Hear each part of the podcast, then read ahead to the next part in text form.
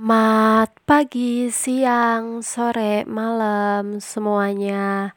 Eh, di sini di Minke Podcast kali ini kita akan membicarakan hal-hal yang hangat nih di kalangan para fans ya. Eh, disclaimer di sini hanya pendapatnya Min Kepo dan narasumber. Jadi kalau misalnya ada pendapat boleh kontak sosial medianya kepoin Osi ya. Oke, selamat menikmati Oke, semuanya. selamat sore teman-teman. Gimana kabarnya nih? Selamat sore. Biasanya aku Kabarnya jadi ini ya, baik. Gan, jadi narasumber ya, Gan. Sekarang aku yang jadi host. Iya Gimana nih? Diundang di Diundang ya. Kepo. Iya bener, ini pertama. Astagfirullah Gana lo berbohong sama gue. Ya jadi ini masuk ke podcastnya aku sama podcastnya Gana juga nih Helmi. Kebetulan lagi Oh, kolaborasi gitu. ceritanya. Oke, jadi sekarang ini kita bakal ngobrolin yang lagi panas-panasnya nih. Mungkin teman-teman juga udah pada tahu ya. Salah satunya itu Waduh. ya yang lagi panas nih, yang lagi panas nih. Jadi ya mungkin gak aneh ya untuk kita itu skandal ya. Tapi apa sih pandangan dari teman-teman untuk skandal yang sekarang kan heboh banget tuh. Boleh siapa dulu yang mau jawab? Yo Bang Ilmi dulu Bang. Skandal yang lagi hangat itu ya, yang foto member berfoto dengan member idol lain ya. Ya. Idol lawan jenis itu. Heeh, gimana nih Helmi pendapatnya? pendapat gue adalah ya itu salah. Karena kita melihat dari sisi JKT48 nya sendiri ya gue tidak menyinggung idol sebelah seperti apa tapi bahwa itu merupakan tindakan yang salah. Karena seperti yang kita tahu JKT48 adalah idol group nasional eh, idola eh, grup idola nasional di Indonesia yang masih franchise-nya dari Jepang AKB48 itu punya yang lagi dibahas juga nih lagi banyak dibahas juga yaitu Golden Rules kan.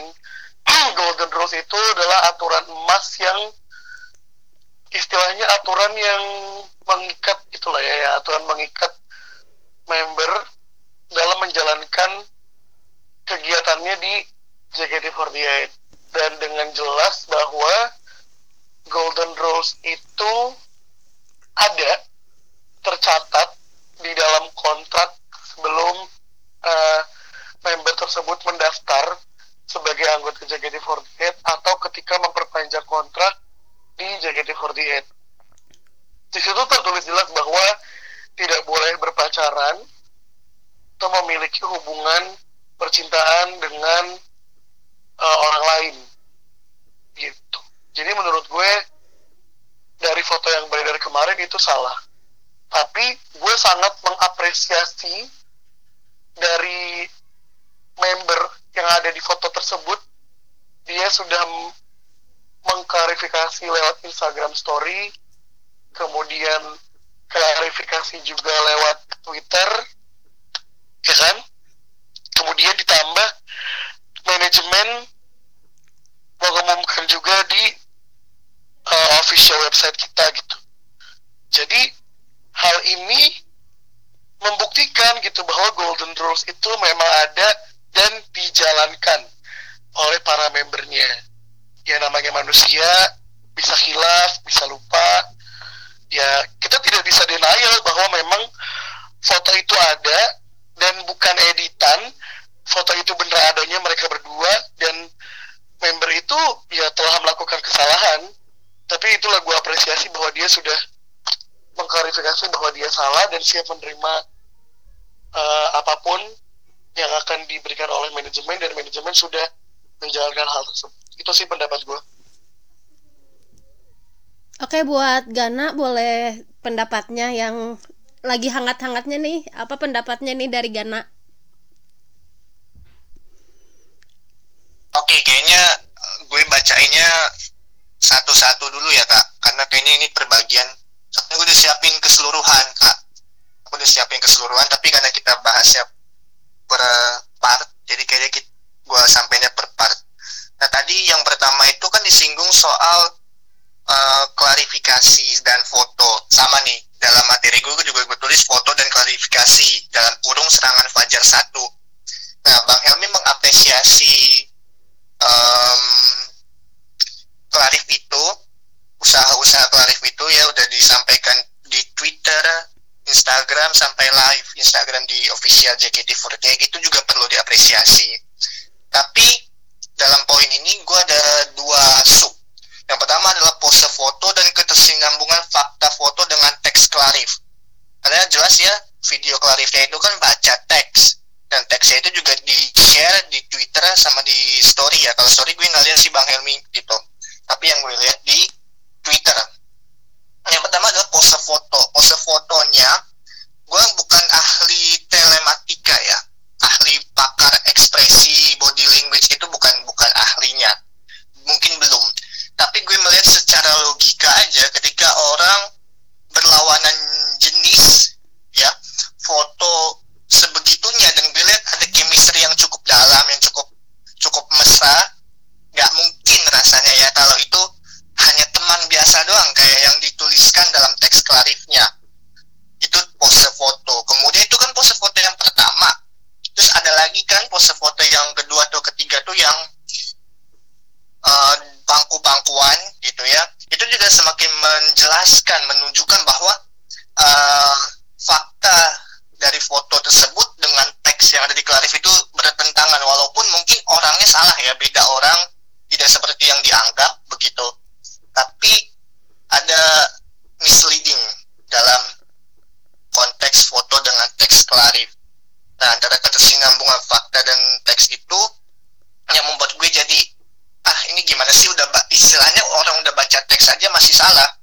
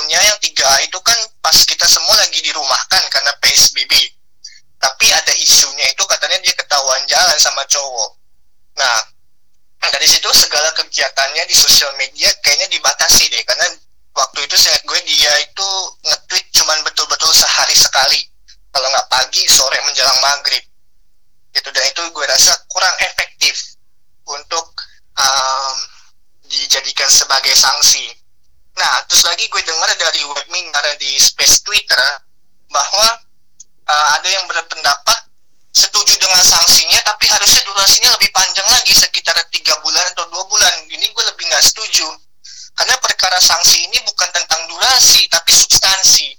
Gitu. Di mana kalau durasinya diperpanjang dipertambah itu malah bikin orang jadi makin lepas kontrol kalau menurut gue.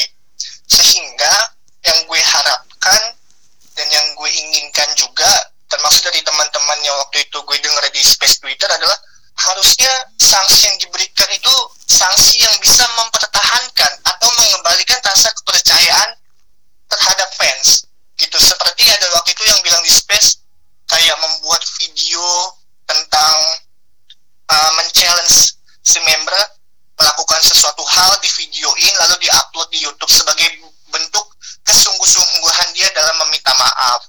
Kayak gitu. Jadi itu uh, lebih gue rasa lebih efektif daripada diliburkan. Diliburkan kita malah nggak tahu sama sekali dia itu kegiatannya apa. Iya kalau bebenah diri. Kalau enggak kalau kebalikannya itu yang akan jadi akan menjadi repot.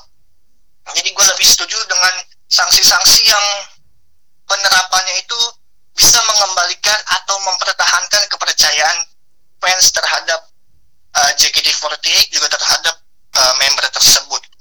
Dan ada lagi nih yang lucu yang membandingkan antara sanksi di AKB48 dengan di JKT48 di AKB48 katanya ya um, itu tegas-tegas sanksinya kalau untuk urusan atau konteks-konteks skandal seperti ini sangat-sangat tegas. Karena mereka tahu yang mereka jual itu adalah kepercayaan fans. Jadi kalau kepercayaan fans rusak maka uh, barang dagangannya barang dagangannya nggak mungkin laku.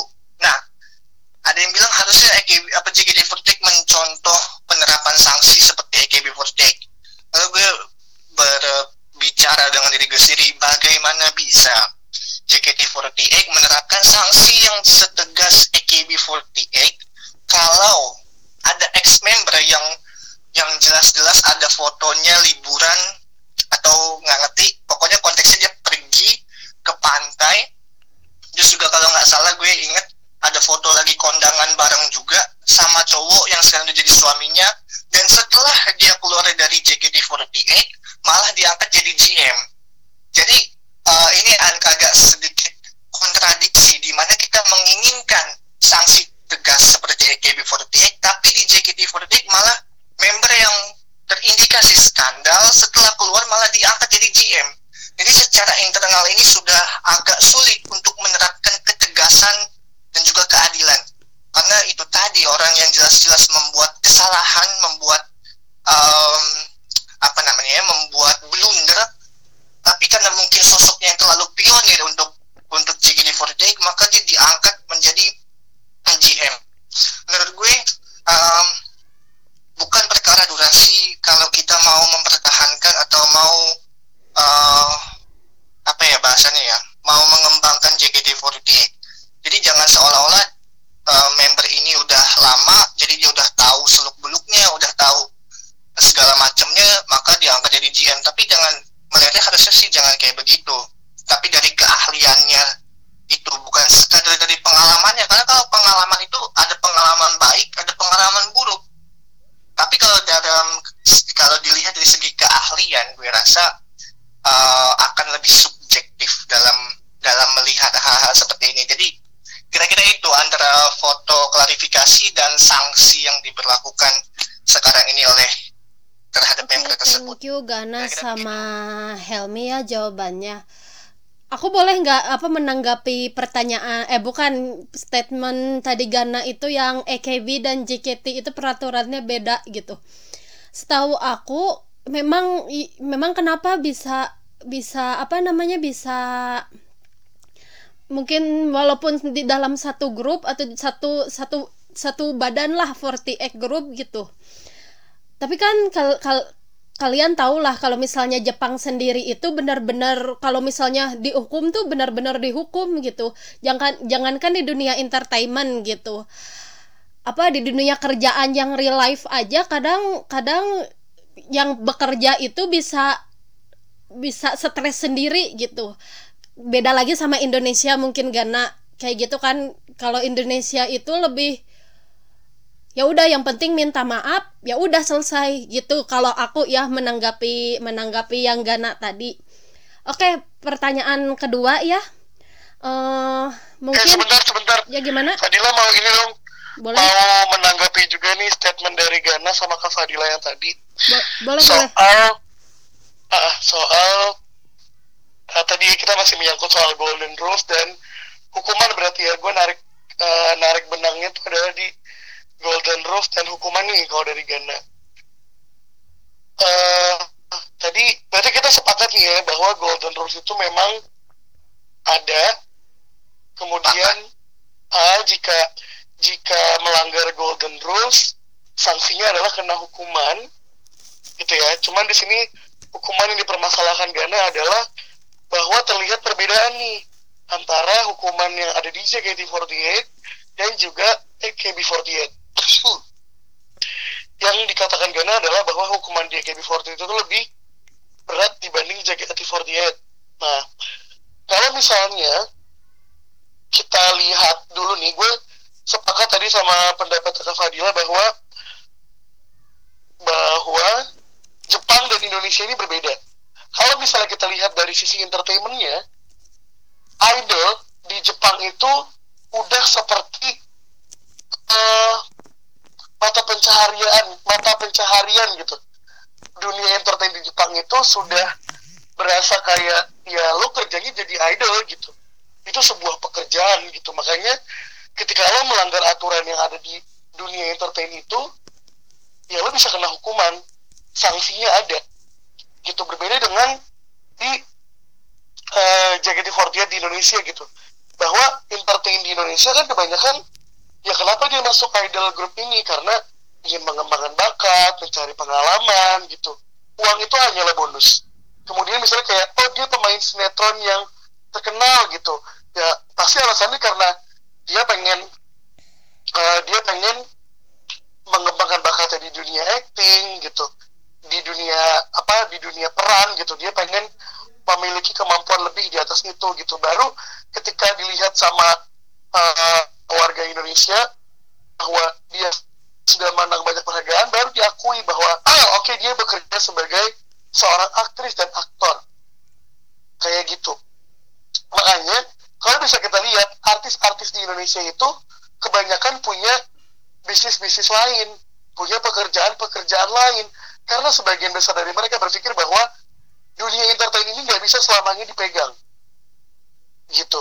Makanya ada perbedaan antara Jepang dan Indonesia di mana kalau Jepang tuh idol apa dunia entertain itu juga bagian dari pekerjaan mereka.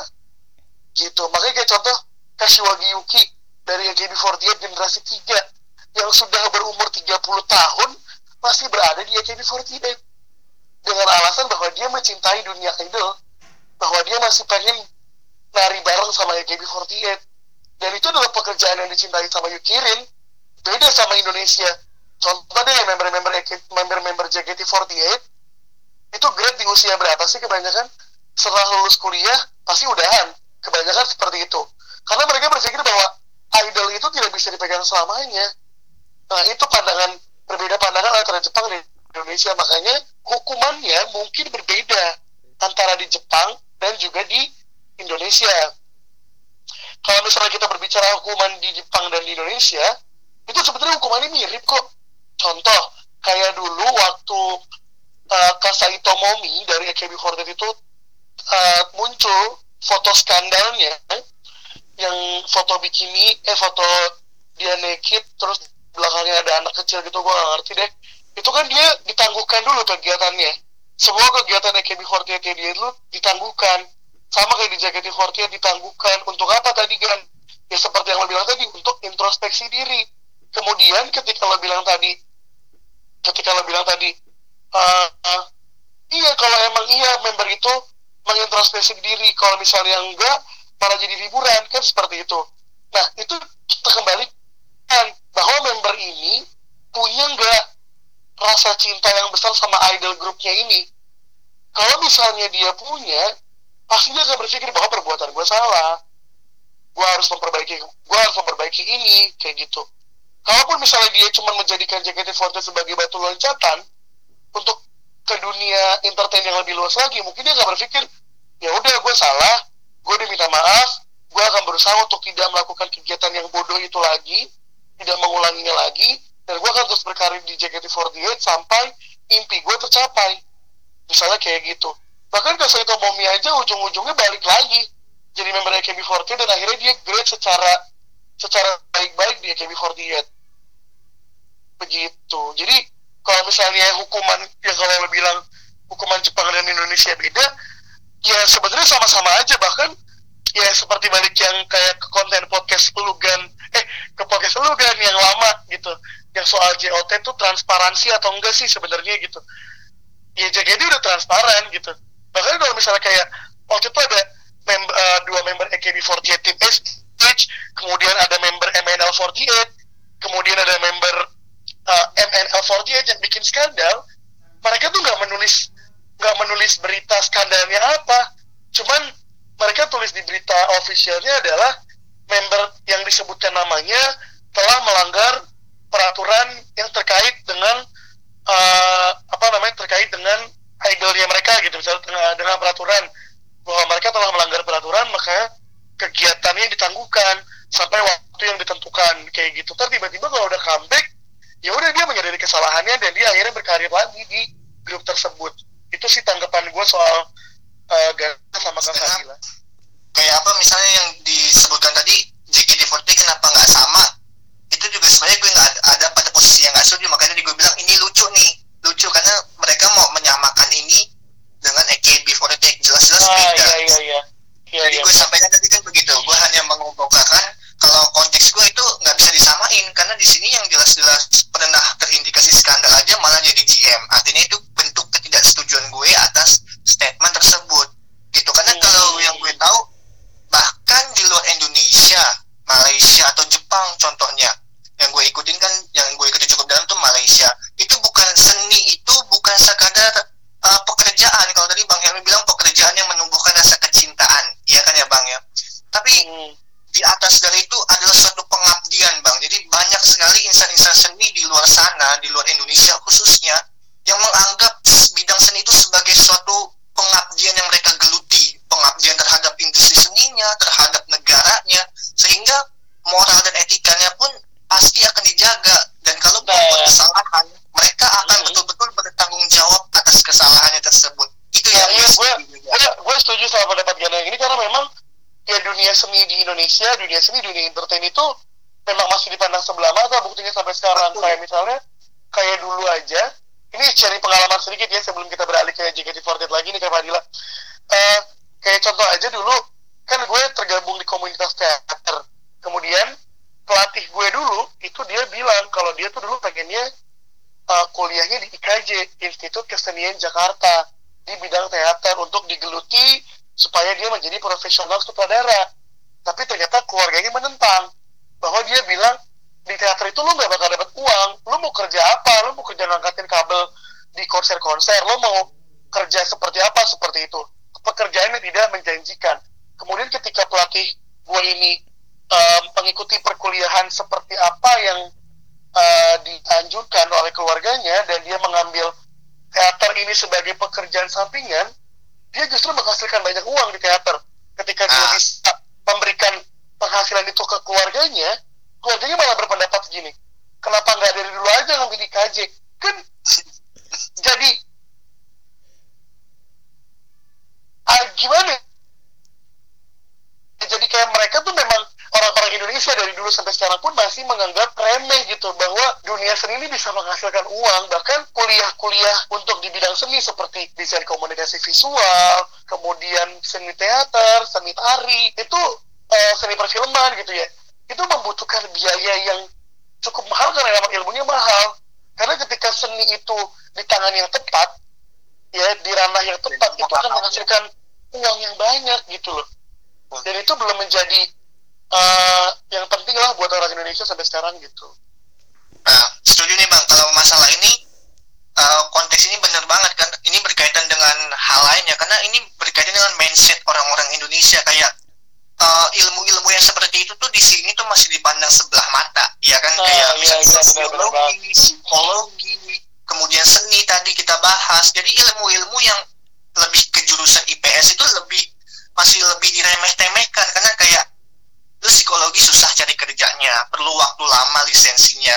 Lu sosiologi nggak terlalu dibutuh-butuhin banget. Padahal kunci hidup manusia sampai akhir hayatnya adalah interaksi. Sosiologi Hmm. antara manusia dengan budaya. Jadi ilmu-ilmu seperti itu memang masih dianggap remeh sih di sini. Mindsetnya masih masih terlalu feodal menurut gue.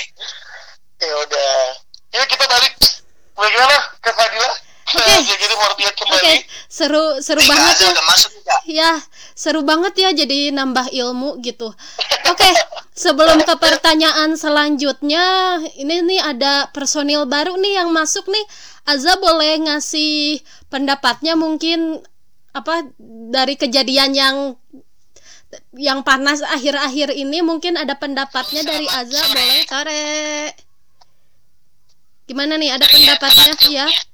Yang lagi panas-panasnya nih apakah ada pendapat gitu dari Aza? Hmm, pendapat. Kalau pendapat sih, gue termasuk golongan orang yang diam sih sebenarnya. Da- eh, da- bingung dalam ar- eh, diam dalam artian karena gue bingung gitu. Ini kita mau bisa kayak gini. Karena membernya juga member yang bisa dibilang jauh dari hal-hal kayak gini gitu. Jadi waktu ini beritanya keluar antara percaya dan tidak percaya gitu. Tapi setelah membuat klarifikasi dari yang satunya ya udah diapain gitu. Biarin dia yang menanggung apa yang harus ditanggung sih kalau menurut gua. Semenjak restrukturisasi itu emang lagi emang mulai tren-trennya tuh member yang baik-baik aja nggak taunya ah udahlah. Ya ya I know I know Oke buat Oke buat kalau per- ya, oke buat pertanyaan selanjutnya selanjutnya nih ya. Kan misalnya di Golden Rules ini itu kan pasti ada pro dan kontra gitu.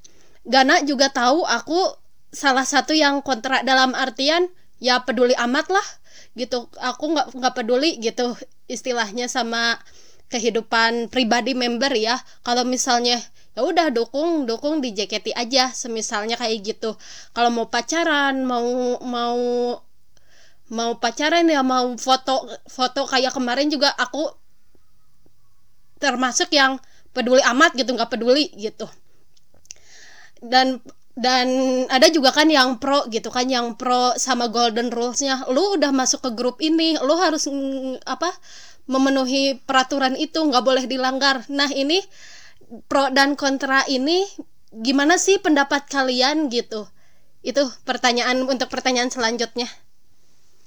Gimana? Siapa dulu yang mau jawab nih? Aza dulu deh Aza deh.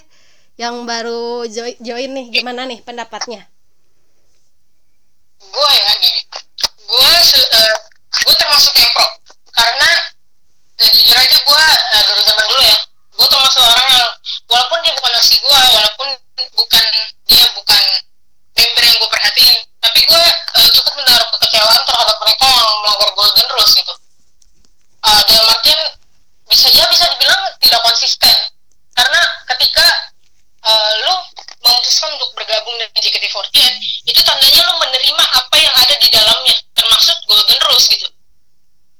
Dan ketika lu melanggar ya itu menurut gua eh, satu tindakan yang bodoh lah bisa dibilang maksudnya lu masuk JKT pasti banyak pertimbangan dari segi orang tua gitu. Jadi kesannya kalau lu cuma mengiyakan oke gua ikut masuk JKT isi formulir bla bla bla iseng-iseng eh, itu menurut gua eh, cukup disayangkan ya. Artinya masuk ke JKT48 ya hanya sekedar coba-coba gitu bukan eh, menjadi sebuah keseriusan ingin menjadi idol sih kalau menurut gua gitu oke boleh Helmi mungkin kasih pendapatnya Iya boleh gue dong. boleh Gue juga termasuk orang yang pro akan Golden Rules karena ya tadi benar kata Kaza kalau Golden Rules itu ada itu untuk menjaga para member menurut gue. Kemudian ketika lu sudah memantapkan hati jiwa raga lu untuk daftar sebagai member JKT48 dan berjuang di dalamnya, ya lo harus ikut lo harus ikut aturan yang ada.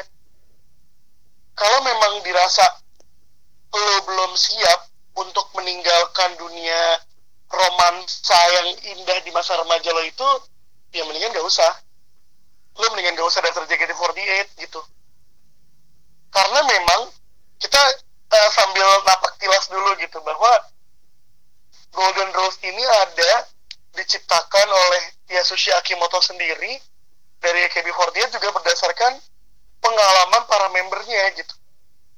Jadi dulu AKB48 itu tidak memiliki Golden Rules yang ini Renaiken Shijurei aturan anti cinta itu dulu nggak ada. Kemudian akhirnya mereka membernya bisa dong uh, apa ya bisa memiliki hubungan lawan jenis gitu hubungan asmara memiliki hubungan asmara kemudian absolute centernya ace-nya yaitu Maeda Atsuko itu dikecewakan hatinya oleh uh, si pasangannya ini gitu. Akhirnya karena dia termasuk member uh, termasuk uh, orang yang kurang terbuka dengan teman-temannya dulu akhirnya dia bercerita lah ke Yasushi Akimoto. Dan akhirnya Yasushi Akimoto ya udah kalau misal emang gara-gara satu orang nih gara-gara Maeda Atsuko uh, sakit hatinya hatinya sakit gara-gara urusan percintaan dan mengganggu kegiatan Maeda Atsuko di Game Hortiet mending mending diadain aja sekalian. Bahwa Renaikin si Jurei ini adalah aturan yang harus lo jalani. Lo nggak boleh menjalin hubungan. Tapi sebenarnya ada sisi positif gitu. Kenapa sih nggak boleh uh, ada lo nggak boleh menjalin hubungan asmara ketika lo menjadi member idol group gitu. Khususnya di GD48 dan AKB48 group bahkan 46 series gitu. Bahwa kegiatan mereka ini itu padat banget.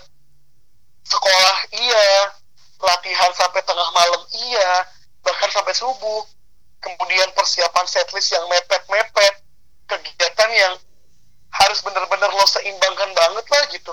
Bener lirik lagu Sonichi gitu menyeimbangkan sekolah juga berserta latihan itu adalah sebuah hal yang kelihatannya mudah tapi tidak gitu. Jadi gak mungkin lah lo bisa memikirkan urusan asmara lo di tengah kesibukan itu. Dan kalaupun lo terjebak dalam hubungan itu ah, itu akan sulit karena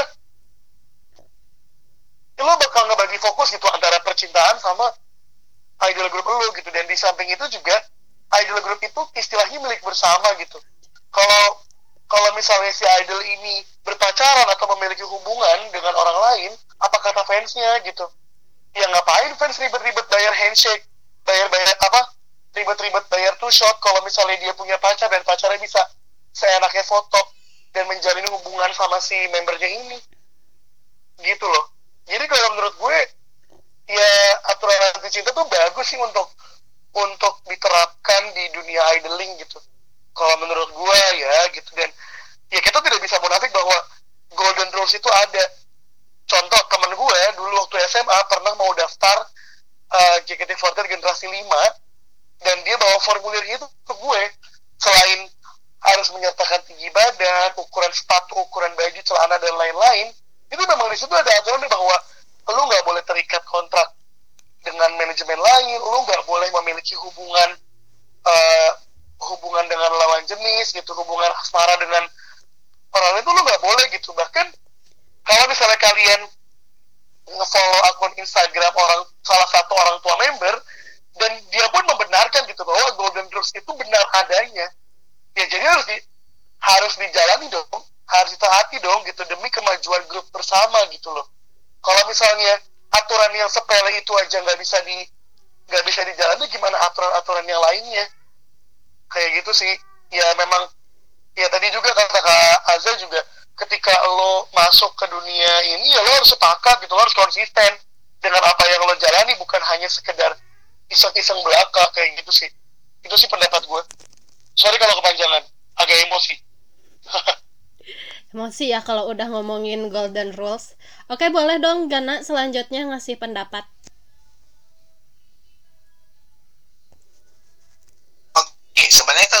Nanya pendapat gue kayaknya udah agak bosen ya karena di beberapa episode terakhir Podisa sebelum dibungkam oleh Osi baru gue dibungkam dalam tanda petik itu kan kita memang meng-highlight tentang uh, apa tentang golden rules dan kejadiannya di lapangan kayak gimana.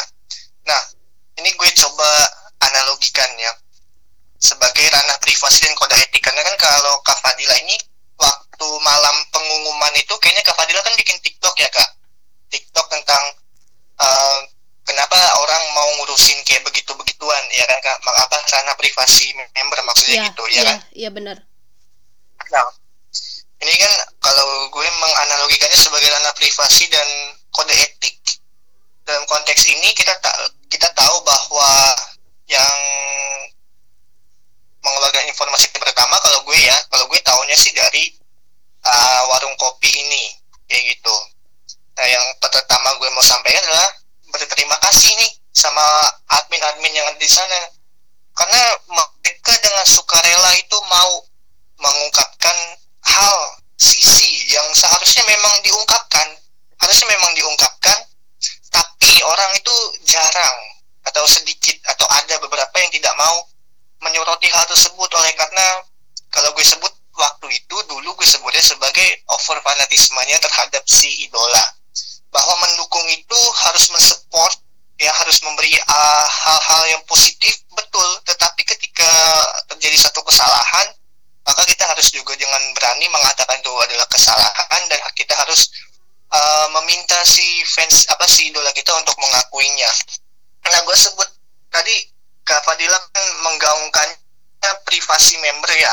Sebenarnya ini kalau kita samakan pandangan, kita bisa sama-sama pandangkan golden rules itu sebagai kode etik dalam dunia kerja itu ada namanya kode etik. Ya dalam dokter, dalam segala macam ada kode etik paling populer di dokter kedokteran. Tapi dalam hidup pun juga ada kode etiknya. Nah kalau dalam pekerjaan itu lebih terperinci lagi. Kita di Bang Helmi ceritain tentang temennya itu nggak boleh ada kontrak dengan manajemen lain. Bahkan termaksud poin-poin di Golden Rules nggak boleh pacaran dan lain sebagainya. Jadi ranah privasi dan kode etik ini adalah hal yang berbeda. Mungkin uh, sikap member, kelakuan member, ya itu adalah ranah pribadinya dia mungkin, mungkin. Walaupun gue juga nggak setuju. Tapi dia punya kode etik yang namanya golden rules sehingga kalau dia melanggar atau membuat perilaku yang tidak baik yang dirasa tidak baik sesuai dengan peraturannya sesuai dengan kode etiknya yang tertuang dalam golden rules itu ya maka fans punya uh, hak moral. Hak moral untuk me- mempertanyakan memintai keterangan kebenaran ini benar nggak kayak begini? Gitu sehingga kalau mau, mau meminta kebenaran keterangan ya kan harus ada yang mencari dulu. Nah harus mencari. Nah orang-orang yang yang suka mencari ini kayak orang-orang di warung kopi di akun warung kopi tersebut gitu yang mereka entah punya link dari mana tapi mereka bisa tahu hal-hal tersebut. Jadi dibilang um, skandal atau pacaran itu adalah ranah privasinya member mungkin iya. Tapi jangan lupa juga bahwa ada uh, di executive order ada golden rules di sana yang yang merujuk sebagai kode etik. Gitu dan gue mau sampaikan bahwa kita harus berterima kasih sama warung kopi ini karena mereka memberikan informasi yang penting untuk tahu nih mana idol yang sekiranya yang gak bakal jadi mubazir buat kita dukung gitu.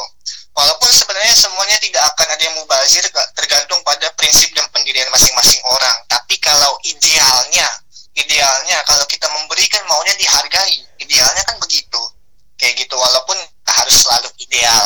Nah eh, ada juga yang bil eh, ada juga yang berpendapat kalau kita itu hanya sebatas pelanggan gitu. Tapi yang kita nggak boleh lupa juga pelanggan ini manusia. Pelanggan ini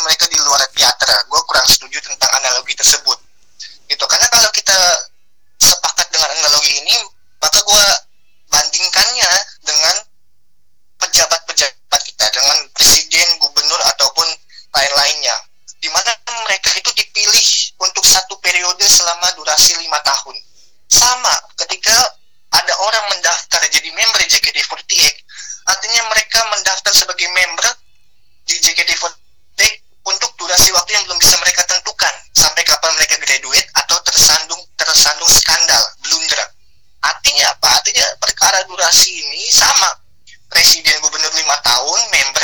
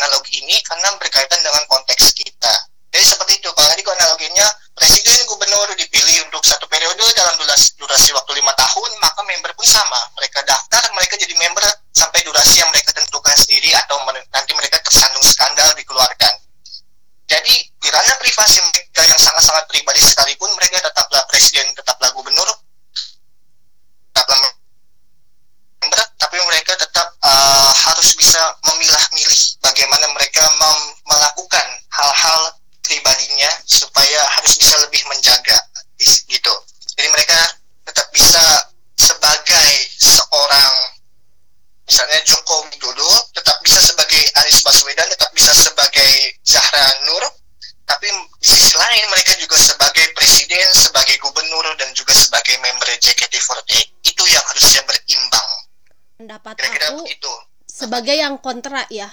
Mungkin di sini Gana, Helmi, dan Aza itu yang pro dengan Golden Rules gitu di sini seperti yang tadi juga udah di mention gitu kan udah disebutin juga sama Gana bahwa bahwa kita tuh ya ada mungkin beberapa fans yang menganggap ya udah gue gue udah bayar ya terserah mau di luar JKT ya udah bukan urusan bu, berusan, bukan urusan gue yang penting gue udah puas gitu dengan bayar event misalnya seperti itu jadi ya udah nggak peduli di luar ini kan di luar JKT dan itu pun aku dari dari dulu pun disclaimer ya di sini mungkin teman-teman yang bakal yang bakal ngedengerin ini itu bakal bosen ya.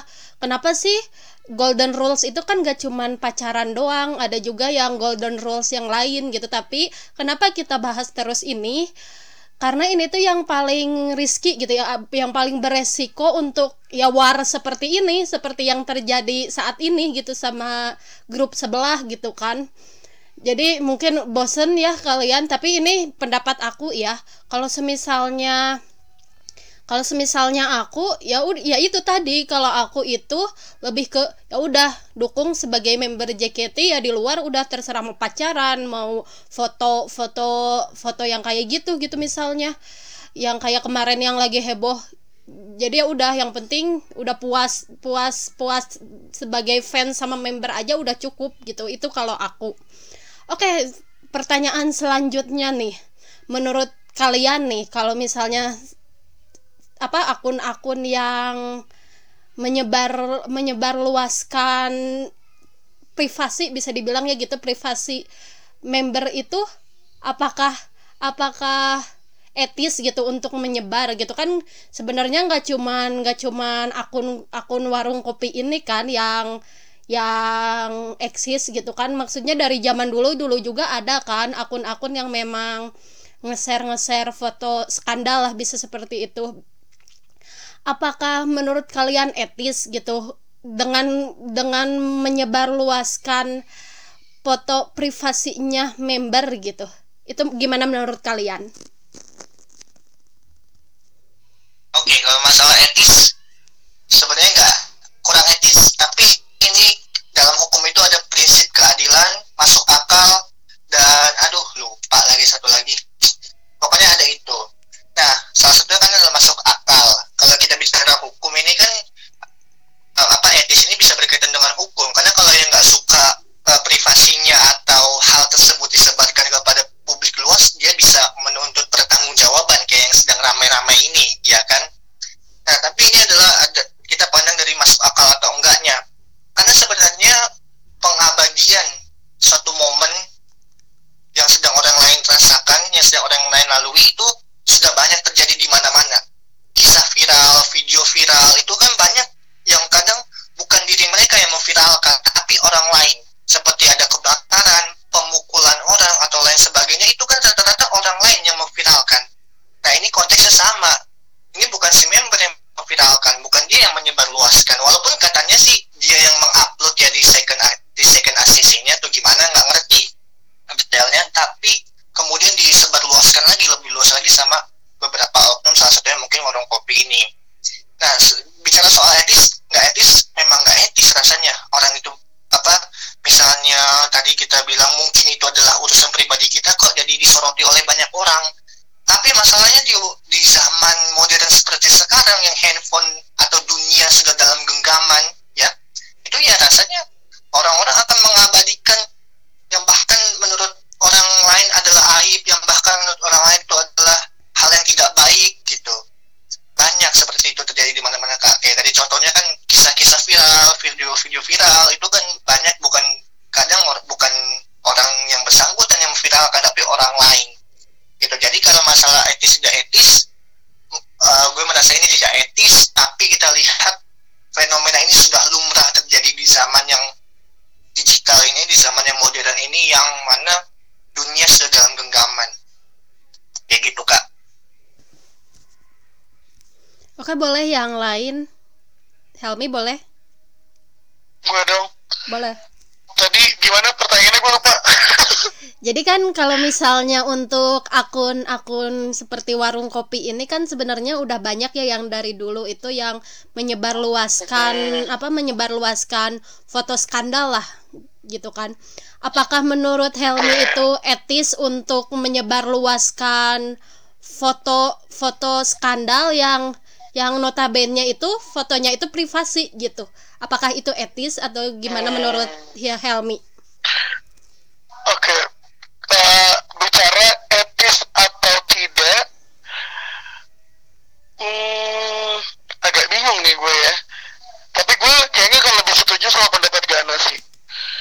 Ya,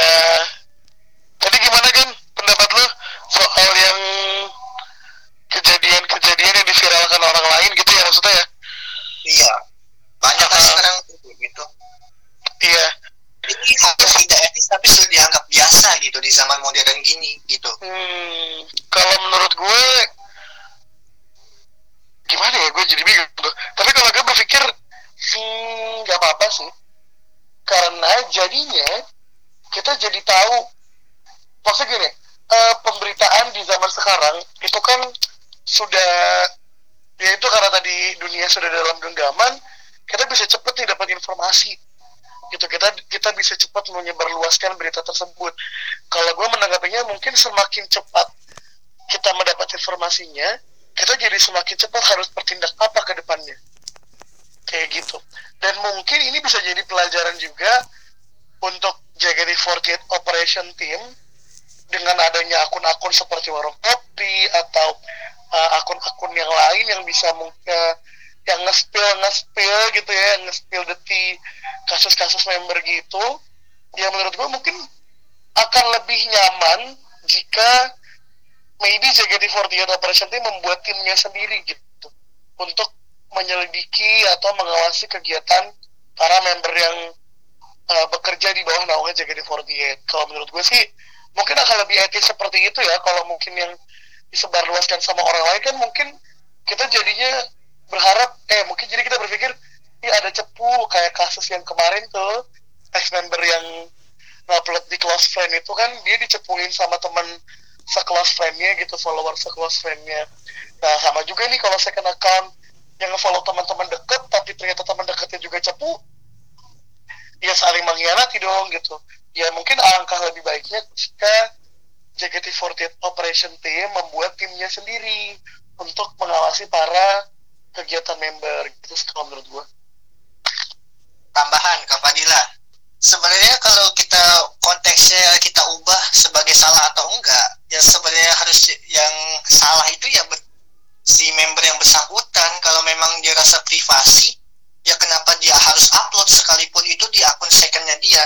Kalau memang privasi tapi kan kalau orang mengupload di sosial media artinya dia, dia ingin membagikan pengalamannya ingin membagikan pendapatnya.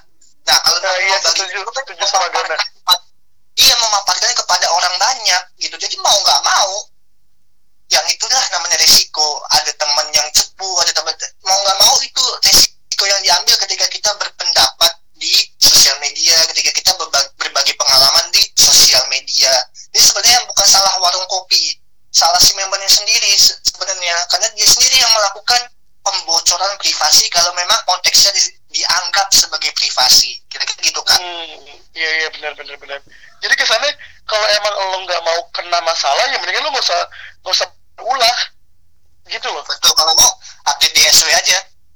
Mah Eh, atau atau di lain atau di lain story. Kan Ya, member banyak kan pakai kan member banyak kan pakai lain tuh. Eh tapi nanti ada yang cepu Sama aja juga. mendukung- Sama aja mendukung enggak enggak enggak enggak boleh. nggak Tapi boleh. ada yang cepu juga kan gimana? Oke, mungkin Aza ada pendapat lain dari pertanyaan ini. Eh, kalau gue sih cukup setuju Ah, halo suara gue masuk gak? masuk masuk Ada masuk. Aza, boleh. Gue sih cukup setuju dengan Gana dan Kak Helmi ya. Kalau ngomongin etis tidak etis sebenarnya kita harus nanya sama membernya sih etis nggak eh, dia melanggar peraturan yang udah ada gitu. Jadi eh, dan gue kalau gue melihatnya ah, kalau gue melihatnya eh, kalau gue ngeliatnya kopi-kopi ini adalah eh, fans-fans yang merasa kecewa dengan apa yang idol ini lakukan gitu. Jadi kayak anjir ini dia kok begini gitu. Ya udahlah sekalian aja kasih tahu semuanya. Kalau kalau gue sih mikirnya gitu. Eh, warung kopi-kopi ini adalah fans yang merasa kecewa dengan eh, tindakan yang dilakukan member tersebut. Jadi eh, untuk meluapkan kekecewaannya mungkin dia men-share hal tersebut. Gitu sih kalau gue dan setuju sama Ganda sama Kak Helmi juga. Kalau emang merasa itu privacy ya kenapa lu harus umbar-umbar gitu sih. Kan lucu ya privasi diubah itu gimana tuh di Ya, makanya padahal kayak bahkan banyak orang-orang biasa juga yang eh, apa namanya banyak juga orang-orang biasa yang nyimpan privasinya rapat-rapat gitu loh.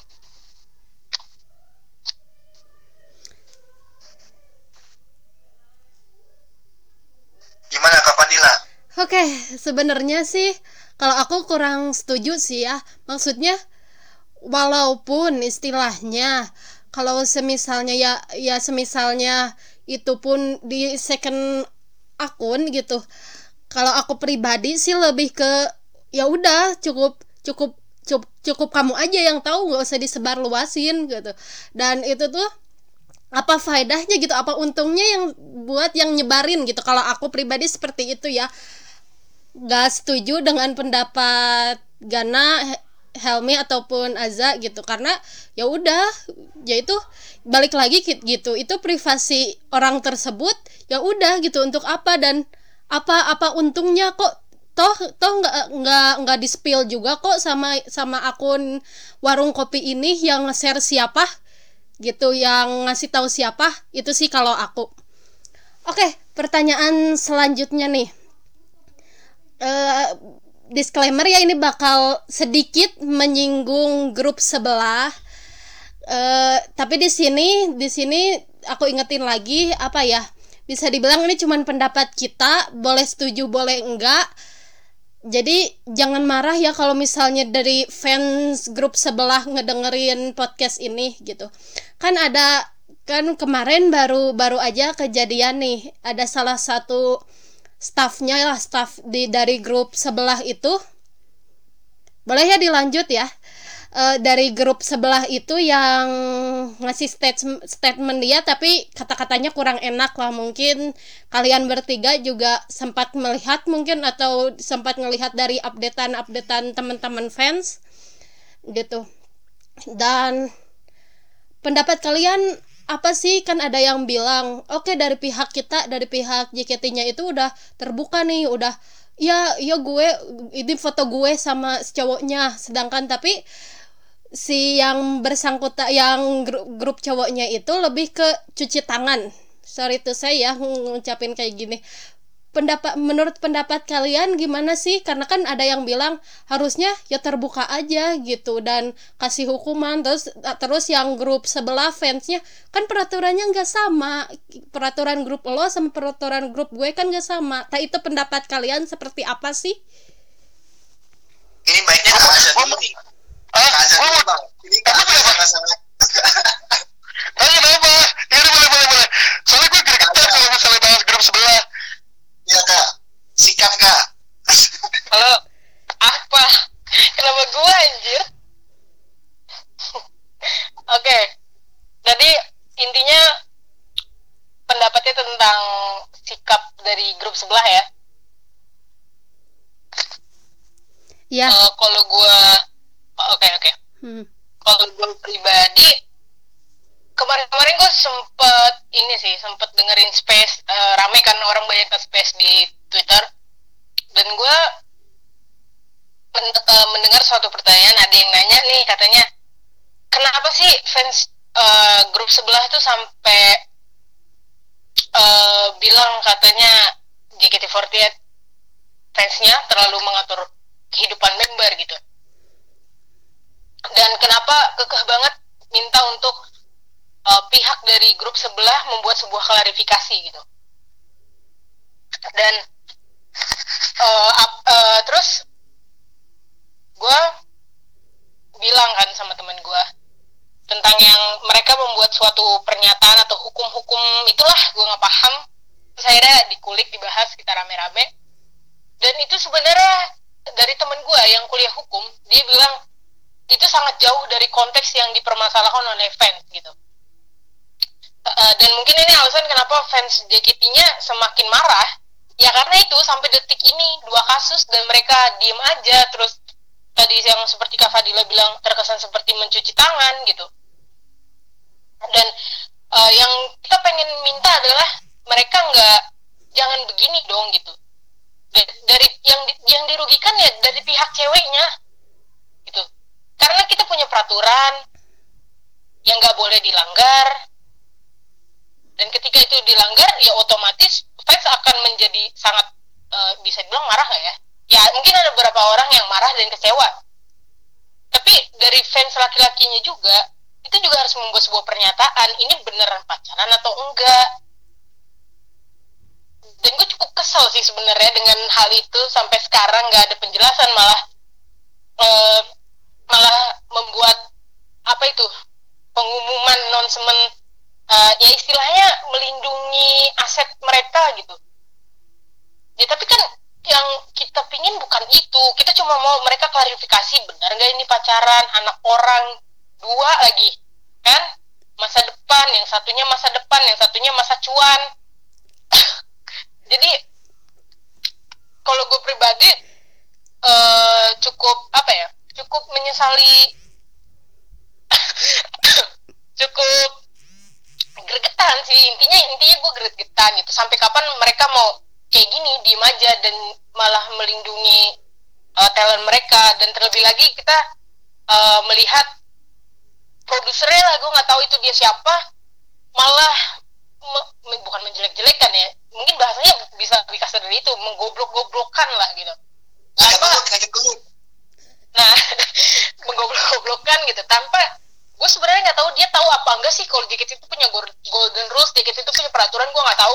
Gitu seharusnya sebagai orang yang sudah mempunyai akun centang biru seharusnya dia bisa mem- mengolah kata-katanya gitu. Eh, mengolah kata-katanya terus survei mungkin ada itikat baik ngomong sama manajemen JKT48 ya gue nggak tahu. Terus ada yang bilang ini mungkin ditahan sampai nanti ulang tahun SCTV ya gue bodo amat anjing. Mau SCTV mau ulang tahun kapan juga?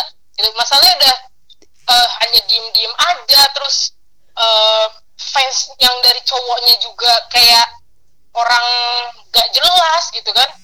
Marah-marah. Ya sorry ya bodoh gue udah terlalu terlalu udah capek sebenarnya. Hari-hari kan timeline gue tuh bir. Hari-hari orang space capek banget gue ngeliatnya. Udah dapat berapa sertifikat kak dari Space? kenapa?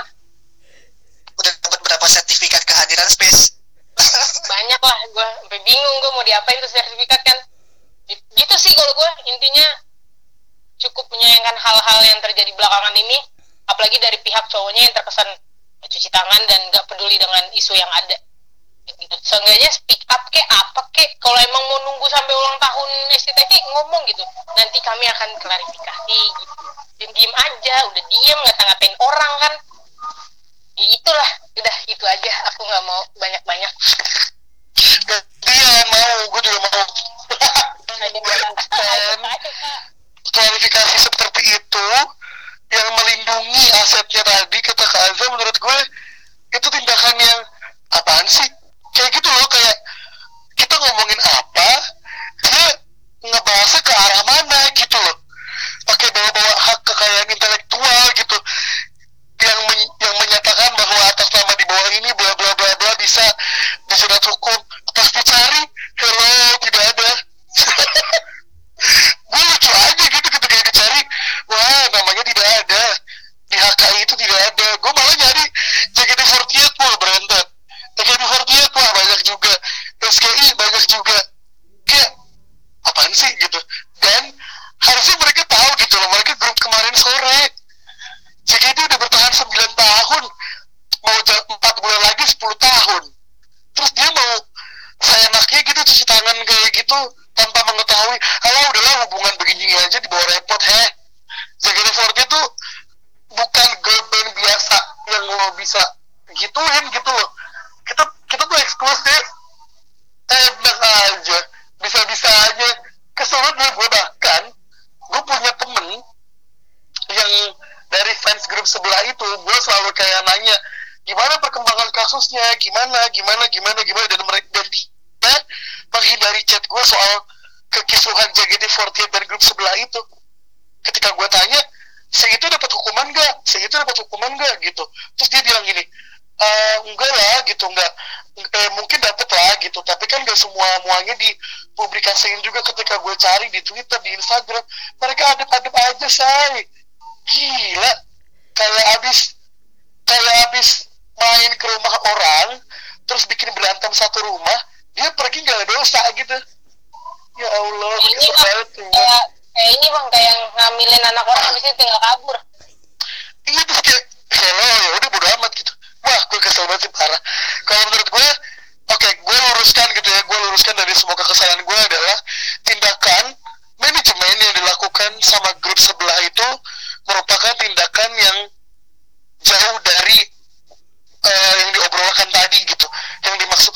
itu seperti apa gitu kalau kata Kaza. Kemudian harusnya si manajemen ini tahu JKT48 sudah ada di Indonesia dari tahun 2011 dan cabangnya dari Jepang. Yang punya peraturan-peraturan yang beda sama entertainer dari Indonesia yang lain. Gitu loh. Dari grup-grup Indonesia yang lain tuh JKT48 tuh beda. Eksklusif gitu. Oke sama-sama idol. Oke sama-sama nyanyi sama-sama nari. Tapi beda kualitasnya. Kita jauh di atas grup sebelah kalau menurut gue mungkin kalau misalnya mau di mau diadu banding mau diadu banding uh, apa namanya kekuatan fisik atau mental jauh JKT48 ke mana-mana. Coba perempuan mana yang bisa latihan sampai subuh? JKT48 doang. Jauh jauh. Udah nggak usah dibandingin bang. Jauh banget. Perempuan mana yang bisa latihan 16 lagu satu setlist kemudian dikali tiga tiga setlist? Wah gila sih menurut gue grup sebelah udah nggak jelas. Wah, intinya nggak jelas mereka terlalu ini bukan ranahnya kita ya. untuk mengkomentari kalau hukum ya. Kita serahkan saja sama om apa sama ortu member yang sudah pakar dalam dalam hukum ini. Jadi kita nggak usah gimana gimana. Mungkin kita jadi panas ya karena itu karena mereka udah udah salah nggak mau ngakuin. Goblok goblokin orang juga. Jadi kan siapa yang nggak kesel tuh? Kan malah sampai berapa kali tadi tuh dihitung keluar kata-kata yang tidak diinginkan.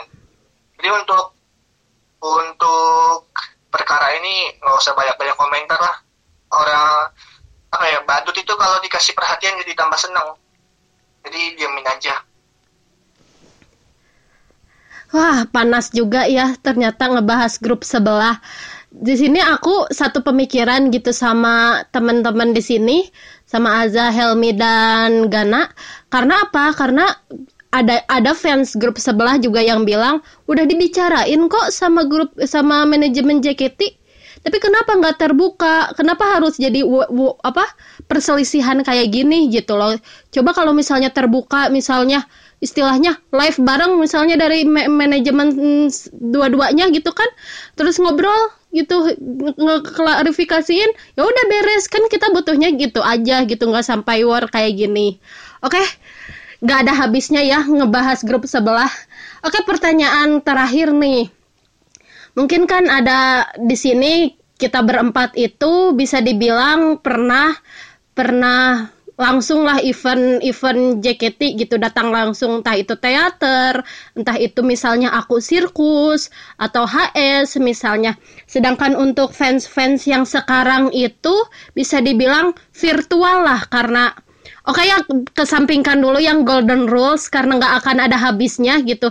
Ini aku meminta pendapat aja ngasih minta saran nih buat teman-teman buat ya teman-teman fans yang memang istilahnya baru lah gitu di menjadi fans JKT48 dan baru baru ikutan eventnya tuh virtual aja nih. Mungkin kan kita mah bisa pernah datang langsung gitu ke eventnya JKT nah saran dari teman-teman apa sih? Gitu. Boleh Helmi dulu deh ngasih saran buat teman-teman fans yang baru gitu. Sarannya adalah perbanyak informasi dan sejarah tentang JKT48 dan AKB48 Group. Nggak cuman di JKT48 aja gitu. Jadi dia tidak kayak, ih kok begini, ih kok begini, kok bayar, kok begini segala macam gitu. Harus dicari tahu informasinya terlebih dahulu supaya mereka paham gitu. Kalian fans-fans baru tuh paham gimana sih JKT48 bekerja, gimana sih cara JKT48 mengentertain kita, gimana sih cara kerja AKB48 Group di Jepang dan di luar Jepang, ada berapa sih grup 48 group? Gitu. Istilah mereka tuh seperti apa sih? Itu pertama harus dipelajari dulu. Kedua baru kalian ikutin event-event yang eh, sekiranya bisa kalian ikutin supaya mengenal terakhir terakhir itu tadi kan pertama cari informasi dan sejarah tentang AKB48 Group, JKT48 Group, dan saudara-saudarinya gitu ya. Itu yang pertama. Kedua, ikutilah event-event virtual yang bisa kalian ikuti gitu. Jadi juga jangan terlalu memaksakan diri gitu. Kemudian pantau sosial media baik uh, fanpage Facebook, akun official Instagram, Twitter, TikTok TikTok, official YouTube JKT48, official YouTube JKT48 TV, kemudian official Weibo akun JKT48, official Bilibili akun JKT48 gitu kalian harus ikutin itu gitu supaya kalian bisa dapat informasi yang lebih jelas, entertain yang lebih jelas juga. Kemudian yang terakhir adalah bantu pemerintah selesaikan corona, mau itu dengan stay at home, 5M ke atau vaksin atau segala macamnya supaya kalian juga bisa merasakan bagaimana sih kalian bertemu langsung dengan Oshi kalian, bertatapan di stage yang jaraknya tuh deket banget dengan penonton, handshake, two shot dan lain-lain. Gimana? Thank pesan untuk Ya untuk pesan untuk fans baru yang memang cuman menikmati event JKT itu virtual aja. Apa sih sarannya untuk teman-teman fans yang baru gitu istilahnya? yang pertama yang mau gue sampaikan adalah harus sabar sabar dan percaya nanti satu hari pasti pasti nggak mungkin nggak pasti akan ada waktu kita kalian bertemu dengan uh, idola kalian asing ini udah kayak wota sepuh banget enggak enggak Lewat sepuh Cuman gak tuh? itu yang gue rasakan bahwa dulu rasanya nggak mungkin ketemu idola. Susah. Tapi ternyata waktu menjawab semuanya satu persatu. Jadi yang pertama adalah sabar. Yang kedua itu bijak. Karena tadi konteksnya adalah fans virtual. Ini virtual ini cukup mengerikan ya. Eh, semua bisa dilakukan hanya dalam satu ketikan satu jari dua jari gitu ya. Bisa langsung tweet war bisa langsung tubir segala macam. Jadi yang harus dilakukan adalah bijak. Termasuk dalam bijak bersosial media. Dan yang ketiga em, cari banyak-banyak osi deh. Karena kita nggak tahu osi mana yang bakal nyakitin kita duluan. Oke, thank you Gana. Boleh Aza. Kalau eh, kalau dari gue sih pesannya untuk teman-teman nih yang baru gabung ke fandom JKT48 siapa pun Osilo lu harus berusaha untuk mengenal dia gitu. Kalau emang lu eh, mendukung, eh, mau mendukung dia gitu. Jangan cuma mendukung dari eh, looknya aja gitu. Lu lu harus tahu dia aslinya tuh seperti apa. Kalau misalkan dia on stage seperti apa off stage seperti apa dan gue sarankan sih lu kalau bisa ya sarankan sih lu masuk ke fanbase. Karena uh, berita di fanbase itu bisa lebih akurat dibandingkan lu cuma denger dari orang-orang luar gitu. Jadi mungkin kalau emang lu bisa dibilang kayak fanatik banget ya sama member ini ya lu harus mengenal dia gitu. Jangan nanti ketika lu lagi fanatik-fanatiknya lu mendengar berita yang kurang enak tentang dia lu langsung menghujat atau yang lain sebagainya gitu. Jadi saran gue kalau emang lu mau mendukung member tersebut kenali membernya dengan baik kalau bisa lu masuk fanbase-nya karena eh, berita yang ada di dalam fanbase itu yang bisa lebih dipercaya menurut gue dibandingkan di luar karena eh, sepengalaman gue itu yang gue dapat gitu. mungkin orang-orang di luar nggak suka dengan tato member ini tapi yang gue tahu dia orangnya bukan seperti ini jadi mungkin itu yang bisa membuat lu lebih bisa mendukung member tersebut sih kalau gue gitu sih Oke, thank you Aza. Kalau misalnya dari aku nih, Min Kepo yang sedikit pensiun nih sebenarnya tidak mengikuti banyak-banyak tentang grup ini, ya semangat aja kalau semisalnya osi kalian great atau osi kalian melakukan hal yang kurang baik mungkin ya semangat, kasih semangat, kasih dukungan. Karena kalau misalnya bukan kita, siapa lagi yang ngasih dukungan ke member tersebut? Oke, ini pertanyaan terakhir nih. Makasih untuk Helmi, Gana, Aza yang udah mau bercerita nih, udah ngasih mau ngasih pendapat. Mungkin nextnya bakal ada lagi nih kita kita ngobrol-ngobrol lagi. Jadi thank you buat Helmi yang udah keluar duluan. Gana juga makasih Aza buat apa pendapatnya. Ya dis ya disclaimer ya di sini kita bikin ini untuk berdiskusi bukan bukan untuk cari cari apa cari permusuhan jadi kalau misalnya ini udah tayang jangan ada yang marah ya gitu. Oke thank you Gana sama Aza udah ngasih pendapatnya. Makasih. Oh iya, Kak Aza, sedikit eh, Kak Aza, Kak sedikit. gimana Mohon gimana? Tadi kalau nanti setelah ini dirilis ada yang kurang berkenan atau kurang keberatan dengan pendapat-pendapat gue, apalagi yang khususnya gue angkat dari space Twitter, takutnya yang mengatakan itu di space keberatan gue angkat lagi di sini, tapi kan gue nggak sebut nama, dan gue cuma hanya menganalogikan pendapat ya, ya. Jadi mohon maaf kalau abang-abang tersebut bersangkutan ya, eh bersangkutan keberatan.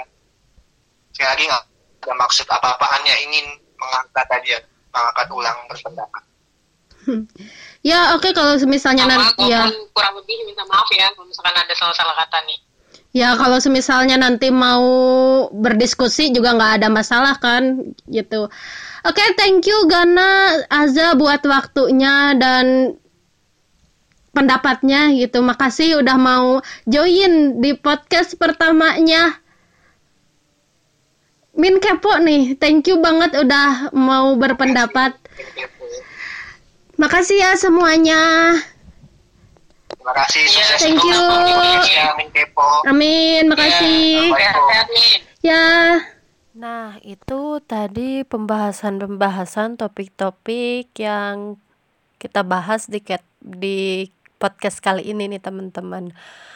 Nah, untuk kritik dan saran, untuk komentarnya boleh kalian kirim atau kirim DM atau kirim ya bisa kirim DM ya di sosial media kepoin osi apa at K3 atau K3.oc JKT48 itu ada di TikTok, ada di Instagram, dan ada di Twitter. Jadi kalian boleh DM untuk kritik dan saran dan komentarnya.